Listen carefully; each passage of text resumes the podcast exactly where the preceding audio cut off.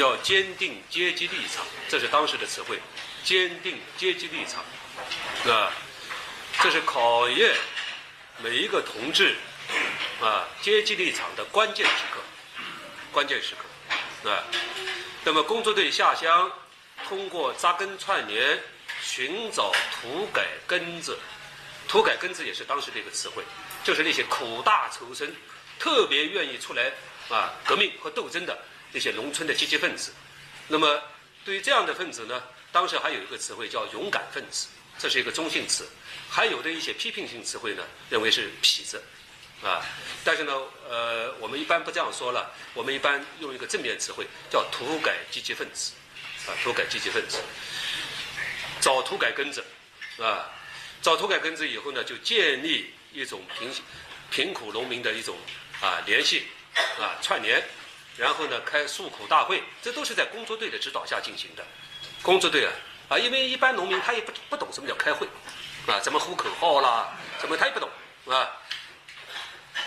土改是任何地方，啊，山洼洼里面啊，与世隔绝的地方都进行，所以很多农民他根本不知道这个革命的程序，什么标语啊、口号啊，啊，还不知道现在是什么时代了，都不懂，啊。那么开了诉苦大会以后。啊，就是，呃，斗争地主对于罪大恶极的有血债的，或者对没有血债的，啊，呃，地主呢，呃，其中有一些人呢，就经过革命法庭就处死，啊，那么当然这个时期这个，呃，革命法制还是有的，从理论上讲都是还要报批的，啊，但是呢，曾经这个为了要保护革命群众的革命积极性，所以这个也把这个杀人权下放。杀人的权下放啊，不可能是到中央的啊，呃，这个是革命的非常时期嘛啊，为了呃有力的推动革命，所以这个权利是下放的啊，下放对吧？呃，到了这个阶段以后，那么下一步呢，就是划阶级成分，这个村子张家庄进行阶级成分的重新划定，每一家根据你的财产多少进行划成分啊，地主、富农、上中农。中农、下中农、平农、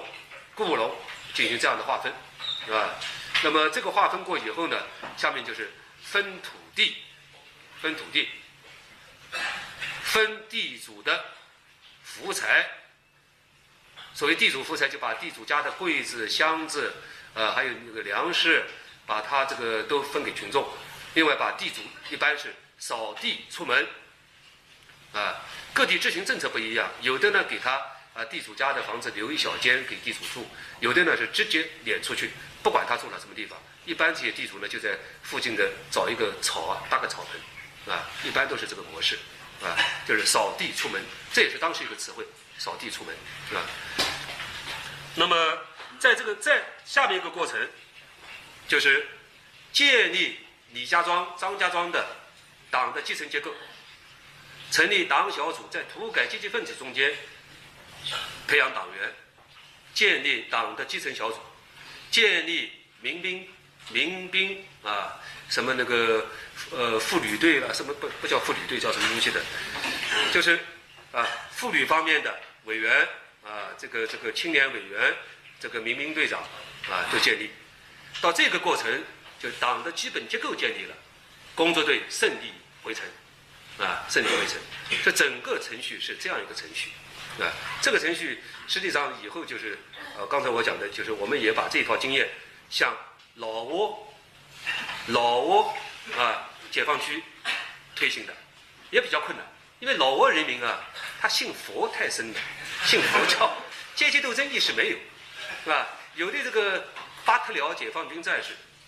你们可能没听过这个词，老挝在六十年代。就老挝人民革命党，就是老挝共产党领导的游击队，叫巴特辽。巴特辽是老挝的一个，就是一个说法。巴特辽，巴特辽人民解放军啊，呃，好多原来是原生女出身，开枪手直抖，抖啊，呃，他他他这个这个佛教的什么不杀生意识超过了阶级意识，这个比较困难，所以老挝的这个这个老挝人民革命军的这个呃阶级意识的提高有一个缓慢的过程，啊，缓慢过程。啊，国情不一样，大家知道吧？国情不一样，所以那儿的阶级斗争，呃，进行的不尖锐，不尖锐，不展开啊，好像是其乐融融啊。那么，呃，应该讲这个，我们说这个这个大规模的土地改革啊，从正面意义上讲，它是彻底摧毁了中国几千年的地主土地所有制，变成了小农土地所有制。小农土地所有制，这个时候还没有集体化。建国初，就当时口号叫做“土地还家”，土地还家，是吧？应该说，极大的解放了农村的生产力，极大的解放了农村生产力。我们且不管他用的什么方式，是暴力革命的方式，虽然这是暴力革命方式，这跟台湾的模式是完全不一样的，但是他是当时是获得广大农民的支持的。支持的，极大的解放了农村生产力。一九五一年的农业产量比一九四九年增加百分之二十六点九，啊，老百姓这个这个有自己土地了，啊，非常高兴，农民，是吧？那么我想这个啊，这是一件大事。实际上，他走的还是就是小农土地所有制。这时候还没有社会主义，一点社会主义也还没有。全国只有东北。高岗是一个激进的社会主义者，高岗啊，激进的社会主义者，他在东北，在土地，东北的土改也是非常激烈，啊，甚至是，呃，不比康生弱，跟康生的这个土改差不多激烈，是吧？但是在这个土改过了以后，高岗在东北的一些地区就开始建立具有社会主义性质的农业合作社，甚至。高岗在东北已经在四九年、五零年建立带有社会主义性质的社会主义的集体农庄。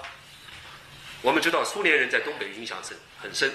高岗呢对苏联人的这个呃军力强大、国力强大有深刻的体认啊，所以这个人再加上过去从来没有出过国，也没有去过大城市，一看到苏联就非常非常的兴奋，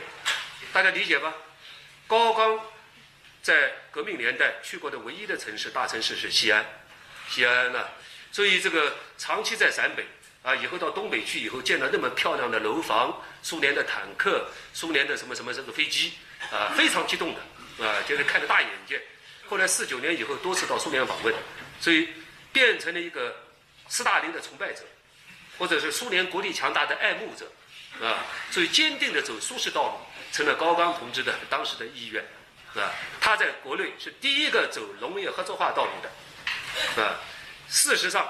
在当时就被毛泽东主席注意了。毛泽东主席是很欣赏，很欣赏啊。那么，刚才我讲的，摧毁了地主土地所有制，是吧？第二个非常重要的一点，这是我们过去以往的，到今天你们看我们的很多书上都很少写这个方面啊。我认为这是更重要的，就从此牢牢的建立了。共产党在农村的基层结构，你们看国民党有没有啊？国民党在张家庄、李家庄还有党小组啊？他不可能的，他没有这个东西的，从来没有过。北洋军他有没有？也没有，是吧？当然阎锡山搞过一些，啊，那是很个别。阎锡山嘛，只是山西，对不对？全国范围内的从来没有过，这是空前的，中国历史上空前的，啊，中央政权。啊，有这样一个政令和意识形态的一个垂直的管道，一直深入到什么张家庄、李家庄，啊，这是不得了的一件事情，不得了啊。那么不通过土改，不可能建立，不可能建立啊，不可能建立的。只有通过土改才能建立，所以土改极其重要啊，说一定不可以搞和平土改啊。所以在这个过程中，只有广东地区搞了一些和平土改，以后叶剑英同志也受到批评，啊，因为叶剑英啊，当时是华南分局书记，华南分局就是管广东省，是吧？广东情况呢很特殊，广东的很多地主啊，其实都是我们穷苦的农民，跑东洋、跑西洋、跑南洋、跑美国，辛辛苦苦攒下的钱回来盖房子、买的地的，把这些在外面打拼的中国的穷苦农民啊，打成地主。然后把他们扫地出门。叶剑英同志呢是他是广东人，叶剑英是广东梅县人，他比较了解广东的省情，所以广东的土改啊跟全国各地不一样，提出一个新概念，要保护华侨民族资产阶级。所以在这个旗号下呢，广东的一些华侨地主没有遭到像全国其他地区那样的清算，啊，但是这个过程，呃，被中央是批评的，严厉的批评的，所以叶剑英以后就调回北京，从统领广州的第一把手，到北京做军委的训练总监部部长，军委训练总监部，呃，大概也就是两栋楼吧，管两栋楼、三栋楼这样的一个情况。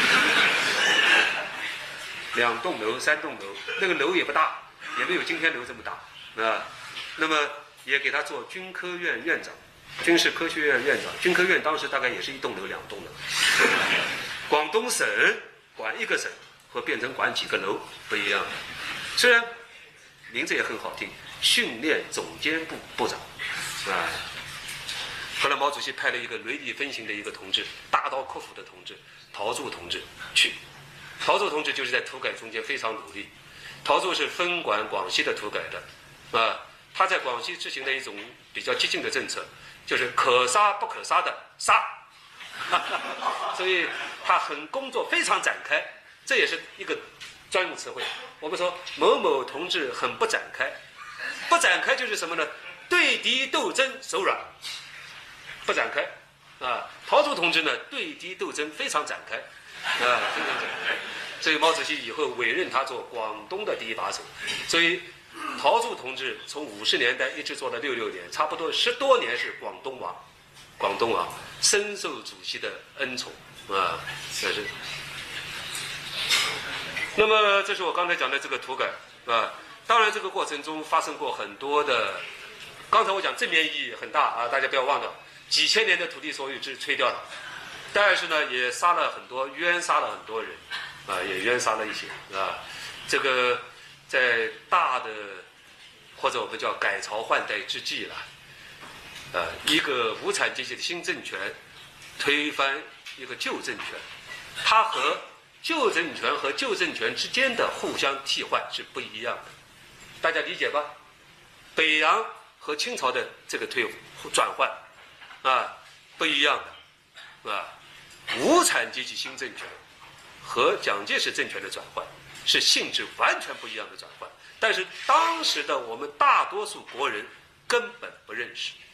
不认识，他们他们说哎，我是做生意的，哪个哪个时候都要开店啊，啊，还有我是唱戏的，哪个人哪个朝代都要听戏啊，呃，什么慈禧太后要听戏，蒋介石要听戏，毛泽东也要听戏啊，哎，他们都是这种逻辑。他们觉得谁都搞不到自己，是吧？自我感觉很好。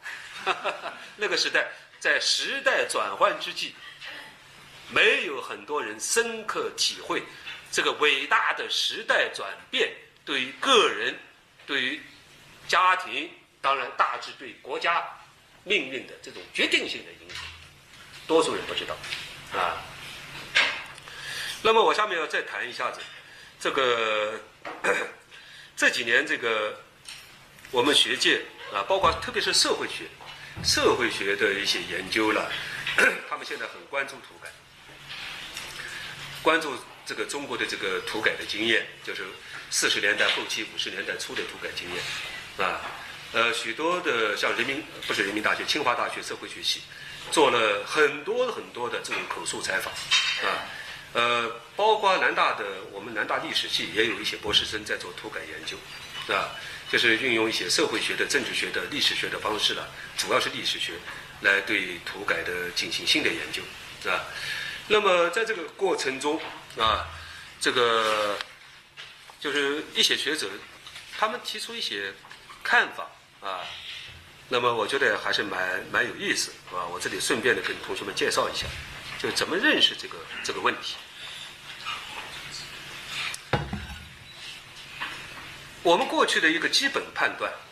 啊，就是在旧中国，地主阶级和农民的关系是一直是十分紧张的，这是我们差不多不要论证的一个前提。大家基本就是这样一个地主阶级和农民关系高度紧张，几千年紧张，到了二十世纪更紧张，啊，基本上大家觉得这个是一个好像是不容啊，不需要再这么思考。不需要再去研究的一个问题，但是今天呢，这个看来的话，呃，不完全是这样，不完全是这样啊。很多学者经过研究，发现四九年以前，我们中国的农村的租佃关系，租农民租地主地主的土地，地主在啊借给农民种，叫佃，租佃关系并非很紧张，不是很紧张。那那么农民的对所谓反抗，在在二八年以后的农民的这种反抗，主要的。是在四十年代以后，四十年代，啊，就经过细密的研究，啊，并不是到处都有农民反抗，没有的，啊，不是这样回事。这个四十年代反抗还有个背景，就是什么呢？一九三七年以前，中国政府的国家收入啊，当然当时中国是又贫又穷，啊，虽然经济在发展，一九二八到一九三七是经济是是很大的发展。啊，但是总体上讲，中国是一个非常穷的国家。国家的收入主要是通过三个税，三个税收啊税，一个统税，统税就是商品出出厂啊，统税；第二个盐税，卖盐的盐税；第三个关税。这是中国过去的传统以来，北洋时期也是这样，清末也是这样。中国政府的收入从哪儿来？就是这三税：统税、关税、盐税。可是我们知道，一九三七年日本帝国主义侵略中国以后，我们的工商业有受到极大的破坏，政府的统税收入基本就没有了，或者就极大的减少。第二个呢，这个这个还有一个收入是什么呢？关税收入。也没有了，上海啊、青岛啊、天津啊都给日本人占了，哪里有什么关税呢？也没有关税了。那么主要是靠田赋，就田税。刚才我讲了，不是三个税，四个税啊：统税、盐税、关税、田赋，收农民的这个税。这四个税是中国传统的政府收入来源。抗战以后，盐税、统税、关税基本。受到极大的破坏，特别是关税没有了，那么田税的这个压力就增加了，政府对农民的田税压力增加，这就是农民的日子开始不好过。这主要是西南地区，还不是全国，只是西南地区，啊，那么农民反抗主要是抗税、抗捐、抗税，而这个抗捐抗税呢？都是地主带着农民在抗争，是抗国家，不是抗地主，大家知道吧？国家收税，不是地主收税，是吧，这是传统的中国农民的一般造反模式，是庄主带着庄客造反，这是我们的一般模式是这样子的，庄主带着庄客造反抗税。那么我们的。回过头来讲，中国革命在一九二八年到红军长征之前，我们的土地革命，动员农民，怎么让他动员起来的？是不是通过给好处？给好处啊！今天的一些研究，深入的研究，特别是江西有一两个学者啊，做的很细密的研究，发现还不完全是这样，不完全是这样，主要是通过高度的政治动员。政治上的宣传，政治宣传啊，打通他们的思想，建立新的意识，主要通过这个，而不是给农民实实在在的那些田地上的好处。田地的好处是给了，也分田了，但是由于是战争状态，农民的我们现在经过研究知道，中央根据地的农民的生活啊，那么基本上。他们的这个税，他们的那些收成，都交了爱国公债，就是交军粮的，除了留下自己吃的那一部分以外，是交给红军了。大家理解这意思了吗？所以农民主要是政治上获得了翻身，他有政治上的翻身感，他从此从社会底层变成了社会的主人，中央根据地，而实际上经济上没有没有什么。因为经济上所有东西都是买了爱国债券，爱国债券的啊，都是充军粮了。当然我们这里要看的啊，这个国民党啊，他这个反共强硬派，国民党党内有两派，反共强硬派和主张对共产党比较温和的温和派，非常吊诡的，非常矛盾的。在国民党中，要求土改的力量始终存在，而是反共强硬派要求土改。反共强硬派从维护国民党统治的角度，他们知道这件事对国民党的重要性，所以他们从二十年代后期一直到四十年代都在鼓吹要对农村做重大调整，特别是进行土改。啊，那么我们。主要是蒋介石，这个这个历史的一些重要人物啊，对决定啊一些重大政策、时代走向，应该是起 很大作用的。我们今天有的时候一种说法啊，这个历史人物当然重要，但是不是特别重要，是什么什么重要？不对的，啊，这是互相辩证的，辩证的。历史人物往往是决定性的，往往决定性的。当然，他在背后。它又代表了一些什么什么东西，这是另外一回事。蒋介石对这个问题始终有盲点，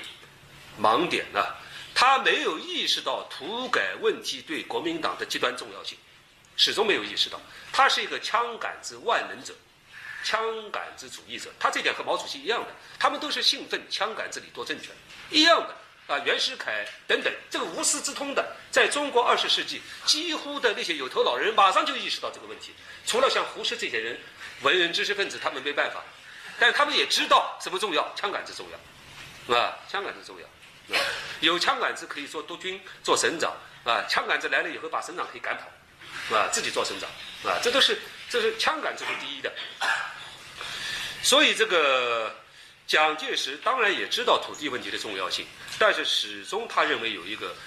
有一个先后缓急。他总觉得要把军事上的共产党消灭掉以后，他才来搞这个问题。而他搞这个问题，始终不能走中共这种暴力土改的，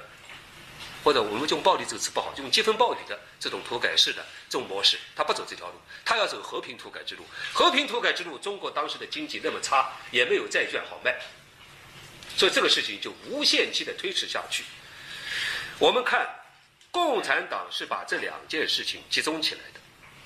军事斗争和土地问题是完全密切的接通起来，而最成功之处就是给农民只是一种政治上的一种主人公的感觉，而实际上没有什么。今天我们通过那些学者的研究啊，大量他们那些没有得到什么什么，特别是三五年之前啊，没有什么一些啊什么什么多少多少啊自己盖了房子啦，什么什么什么什么啦，没有这些东西啊，所以这就可以理解一个现象。为什么在一九三四年之前，红军长征之前，啊，江西在苏区边缘经常有我们苏区中心地带的农民逃到白区，我们几乎看不到白区的农民奔向中央苏区，没有，这是没有过的，都是苏区的农民逃出去。如果说苏区的这个经济上农民有极大的好处。他就不逃了，大家理解吧？他就不逃了，啊，所以这是一个很重要的现象，没有返回来逃的，没有的。第二个，长征初期也有我们一些临时军事动员的，像红八军团、红九军团，这是长征前夕紧急组组组呃组织的军队，基本上是农民啊，什么工人国际师，名字非常洋派，工人国际师全是道道地地农民。啊，一到一到湘江之战的时候，还没到湘江就逃，跑的差不多了，跑没有了，跑的没有了。他没有把自己的命运跟党结合在一起的，没有的，是吧？所以这个土地问题，是吧？应该讲这个这个真正的解决是在四七年以后，四七年以后，四七年之前抗战期间也有解决。啊，农民得到很多好处，这真的是得到好处，比中央苏区是得到好处多，减租减息，它有好处，啊，四七年以后的老区土改和建国以后的土改，农民真正得到了好处，是吧？所以这里提一下。那么这里还有一个问题，那一九五零年到一九五一年全国土改的完成，当时宣布就是取得了民主革命反封建的革命的完成和胜利。从此，反封建这个词语就被固定在这个问题上了。我再说一遍，反封建在五十年代以后不准用的，不准用。反封建已经结束了，中国没有封建的，没有反封建的任务了。所以，由于这个是在土改过程中产生的一个很有意思的现象，由于摧毁了地主土地所有制，当然是封建土地所有制。就认为我们中国反封建的革命已经彻底完成，彻底完成，这是一个误区，误区。封建，我们所谓的封建，它应该是啊，包括中国历史上的这种落后的专制的传统专制主义，专制主义，专制主义不仅是体现在地主阶级土地所有制，还体现在专制主义的思想和意识。等等等等，还有行为，而这个不一定就是土改就全部解决了，是吧？所以这个是反封建这个词，啊，以后差不多是一个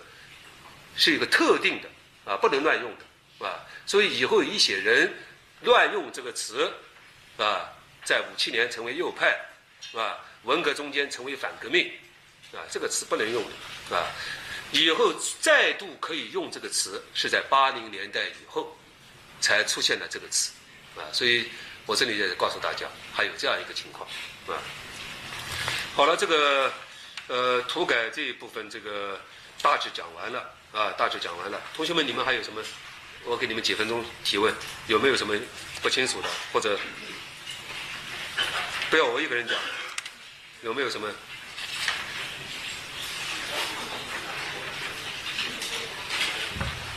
有没有什么，呃，同学们有没有什么意见，或者是有没有什么问题？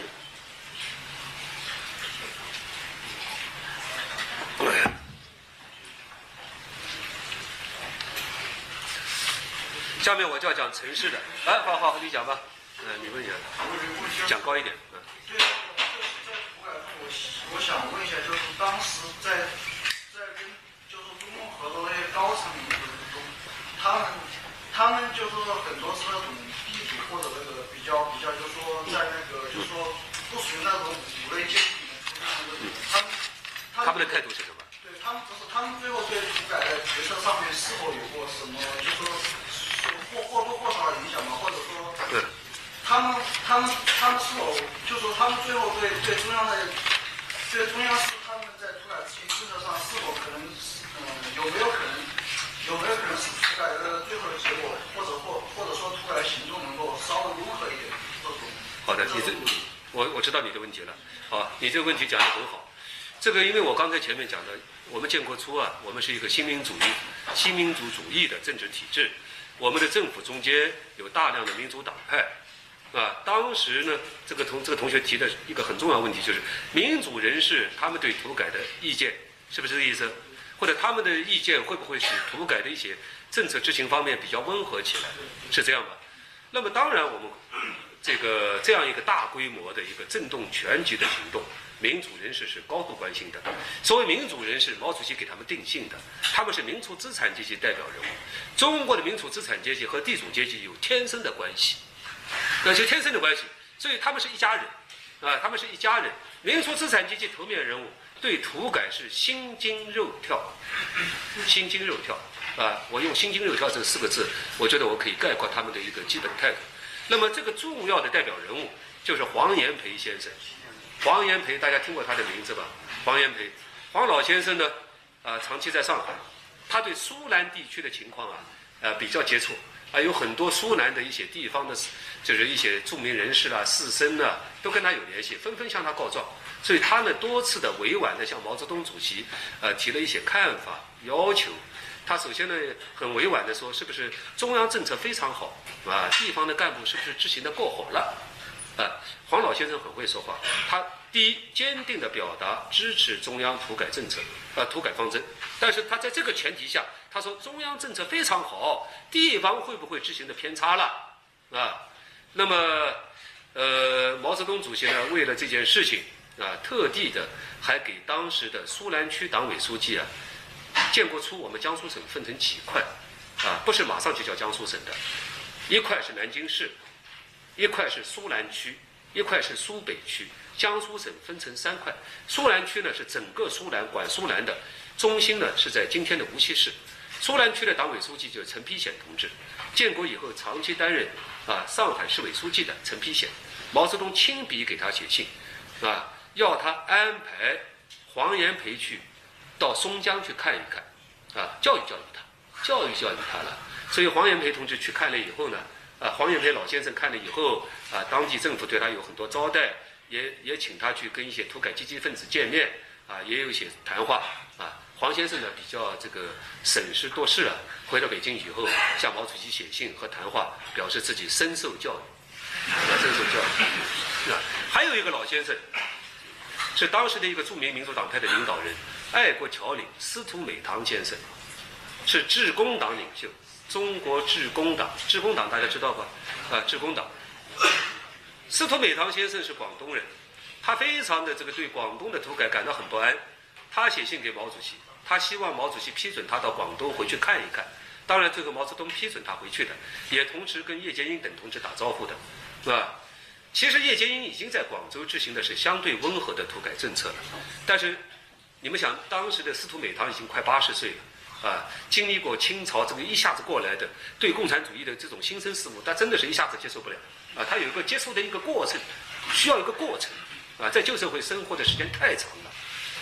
所以司徒美堂先生去了以后，为了教育他，啊，在他住的地方，每天安排翻身农民在这儿呃举行呃游行喊口号，打倒地主阶级，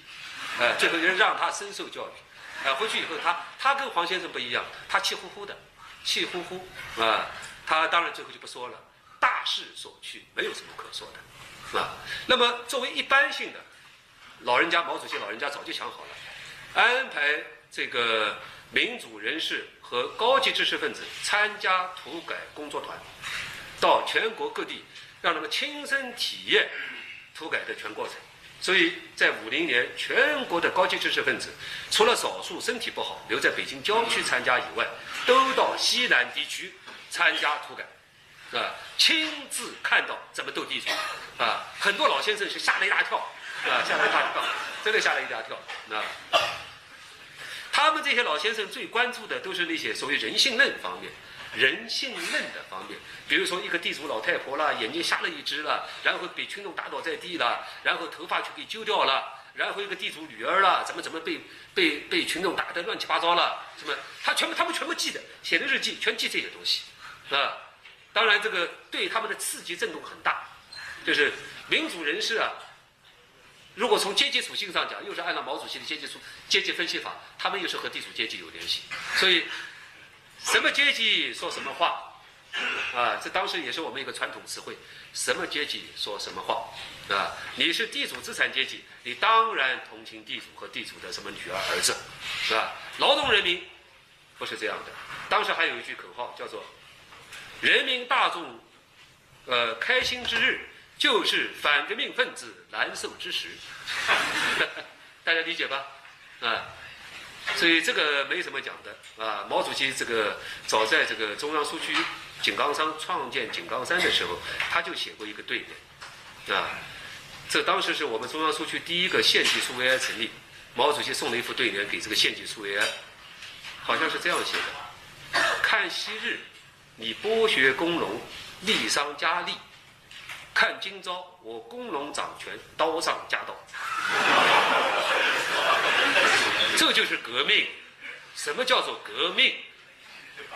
我们以后大家天天讲革命，已经讲成顺口溜了，不知道革命的含义是什么。毛主席的这个一九二八年的这个对子，最鲜明、最准确地表达了革命的含义。我再讲一遍啊，看昔日你剥削工农，利商加利，利打利啊，利滚利啊。看今朝，我工农掌权，刀上加刀，就是这，啊。所以，资产阶级、民主人士、民族资产阶级等等高级知识分子，多数人是聪明的，大势所趋，大势所趋，没有人再和毛主席去叫，呃呃，为地主去鸣冤叫屈了，他们都表示很正确、很伟大、很好，啊，都是这样子的。好的，其他同学没有吧？那么下面我要讲这个城市了，农村问题解决了，农村现在就高枕无忧了，完全可以高枕无忧，啊。虽然我们知道西柏坡会议、七届二中全会定下来，党的工作重点到了城市，但是农村这一块太重要，啊，共产党把农村这一块通过土改清理好了，巩固好了，现在放心的我们下来搞城市，城市比较复杂，城市复杂不复杂？城市太复杂，那为什么说城市复杂呢？因为。相比于农村啊，相比于农村啊，中国共产党对城市已经很不了解了，很不了解。什么概念呢？我们知道，中国共产党当然最初我们说它是工人阶级的先锋队，它是在工人阶级基础上产生的党，它是产生在中国的最大的工业中心上海。可是二七年以后啊，共产党就到农村去了，从此共产党的主体是在农村，主体在农村。共产党的主体中的主体是军队，军队的绝大多数人也是农民，百分之九十九点九九的人都是农民，所以从此跟城市比较隔膜，大家理解吧？党在农村，城市呢，它有两段经验，这个经验有两段，第一段经验二七年以前时间太久了，啊，时间太久，当时是国共合作，是啊，这个没有自己的一个具体的鲜明的一个在城市斗争的经验，二七年之前不算。二七年以后，也就是二八年到一九三零年代初期，共产党以上海为中心，有这样一个城市经验。但是这次城市经验基本是失败的，失败的。所以，我们知道，一九三三年在上海的共产党中央，所谓临时中央，就搬到中央苏区去了。从此在城市，一九三五年到一九三七年，整个上海市，啊，是中共的中心。过去被认为是中心，没有党组织党组织有一个破坏一个，有一个破坏一个。一九三五年这一年，共产党中央中央局、上海中央局在这一年两次机关大破坏，有组织的这种活动从此没有了，不能生存。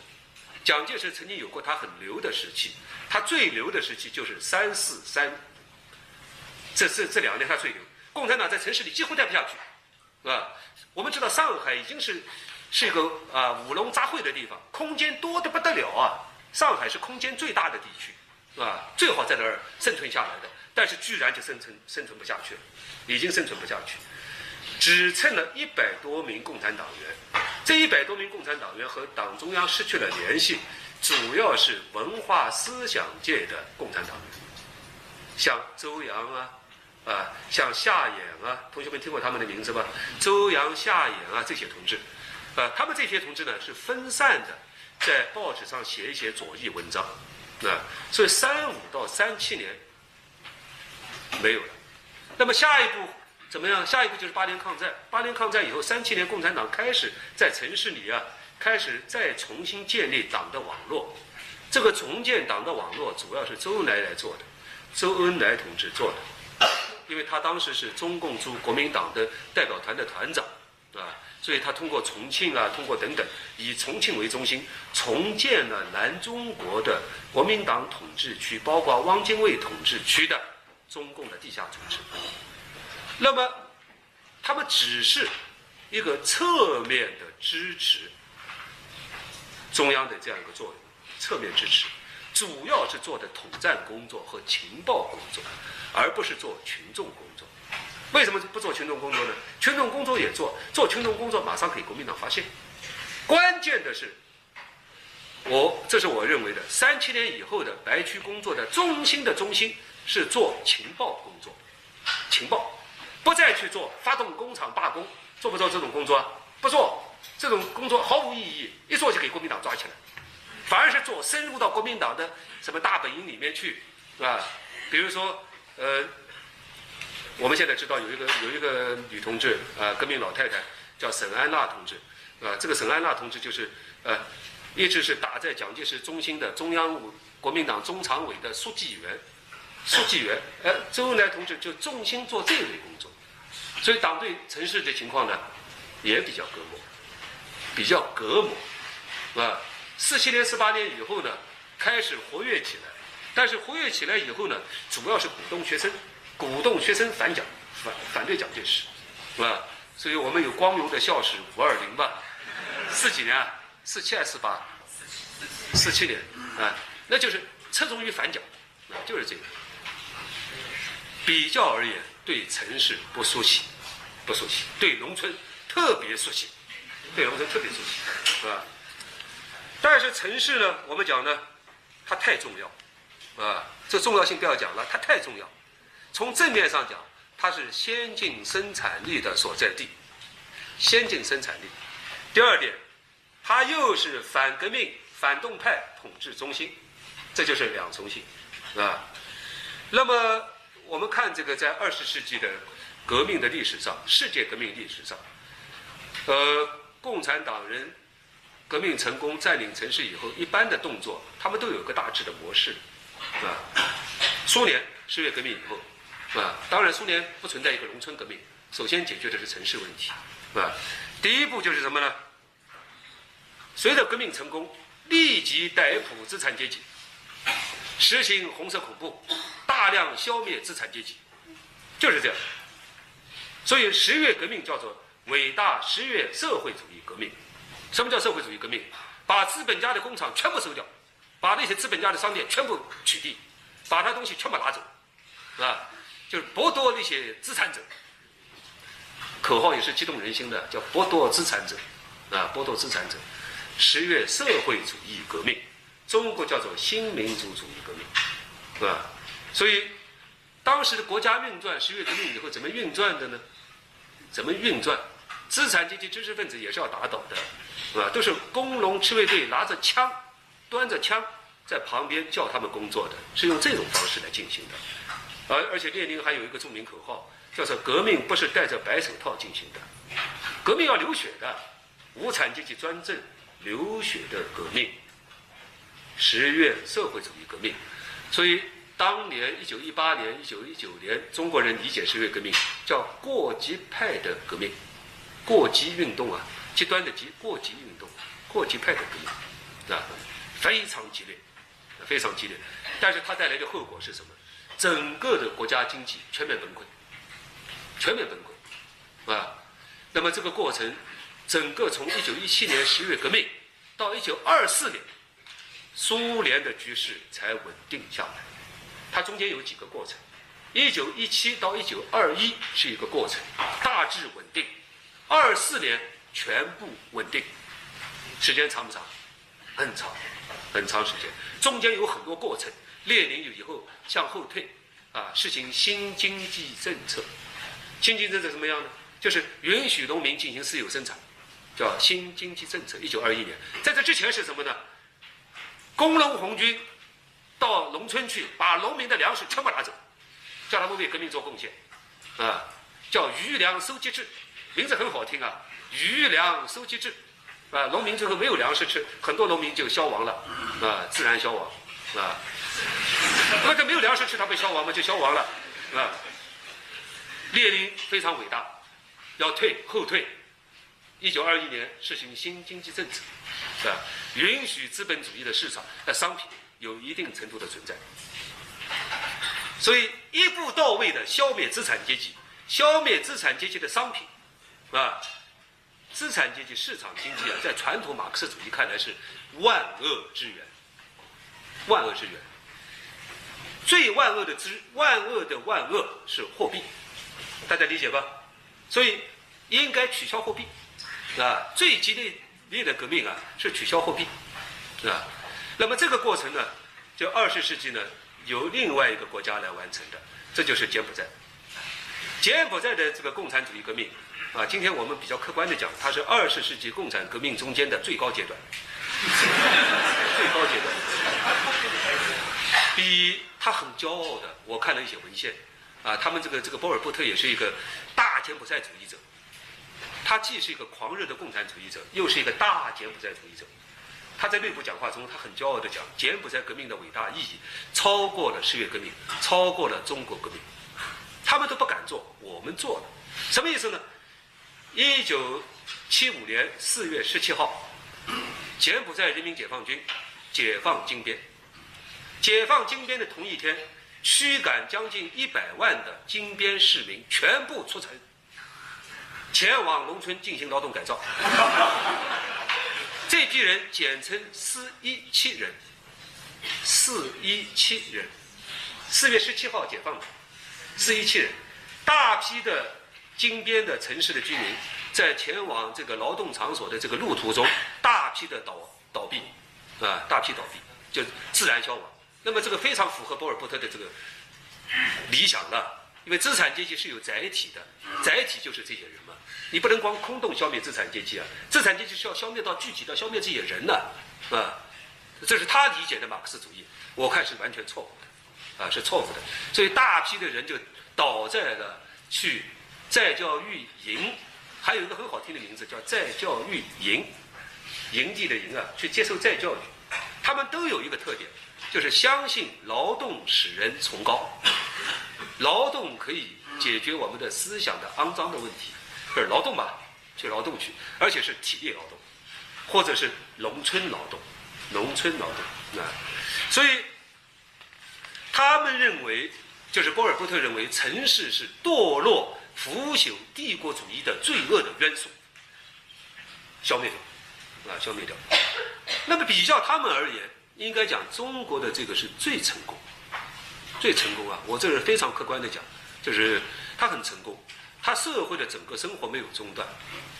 在一步一步的过程中，共产党实现了一个改造城市、改造社会的目标，目标是完全实现了，但是避免了大的波动，啊，避免了大的波动，啊，我想，首先，啊，第一个，啊，这时候应该讲毛泽东是非常成熟。非常成熟了，中央政策就是他制定，啊，大家同意，啊，当然其他人也参与意意见，但是制定政策的是毛泽东，啊，城市全部安抚下来，圆盘安抚下来，人民解放军进城以后，包括北京进城以后，南京啊，我们知道南京被认为是国民党反动派的罪恶的中心啊，罪恶中的罪恶是夫子庙，大家知道吗？夫子庙。新我们人民解放军占占领南京解解放南京以后，没有解决夫子庙，夫子庙不给他保留的，夫子庙的那些什么什么红灯区继续保留，嗯，笑什么？啊，安定社会的需要，安定社会的需要，北京也是这样啊，都是保留了好几个月，是吧？不是解放军一来了以后就把那些人抓起来枪毙，没有，在城市特别小心，比农村要小心的多，啊。城市特别小心，一步一步稳扎稳打，或者用啊，就是叫剥笋子，一层层的剥笋子，慢慢剥，啊。而且，建国初期，电影院可以放映美国电影，对，可以放映美国电影啊，一年以后都没有了，永远没有了，啊，再一次有是八十年代，啊？但是给你保留好几个月，让你大家都不感觉。觉得很正常，一切自然，就是来了个解放军，其他生活照常。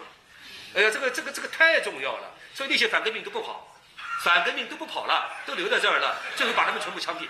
啊，但如果一开始就抓的话，他们就全逃跑了，大家理解吧？就逃跑了，这个非常重要，稳住他们。毛主席是策略大师，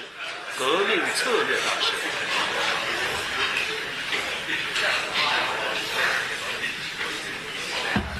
但是有要求。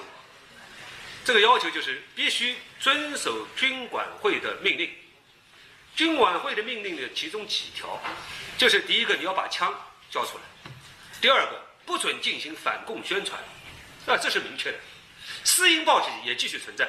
但是都有一条，不准进行反共宣传，必须用新华社的稿子，新华社通稿，啊，它有几个过程，有要求，但是呢，基本保持不变。我们说。它减少了革命会带来的巨大的波动和破坏，保持了城市经济社会生活的正常运转。今天讲到这儿，下次再继续，好吧？好。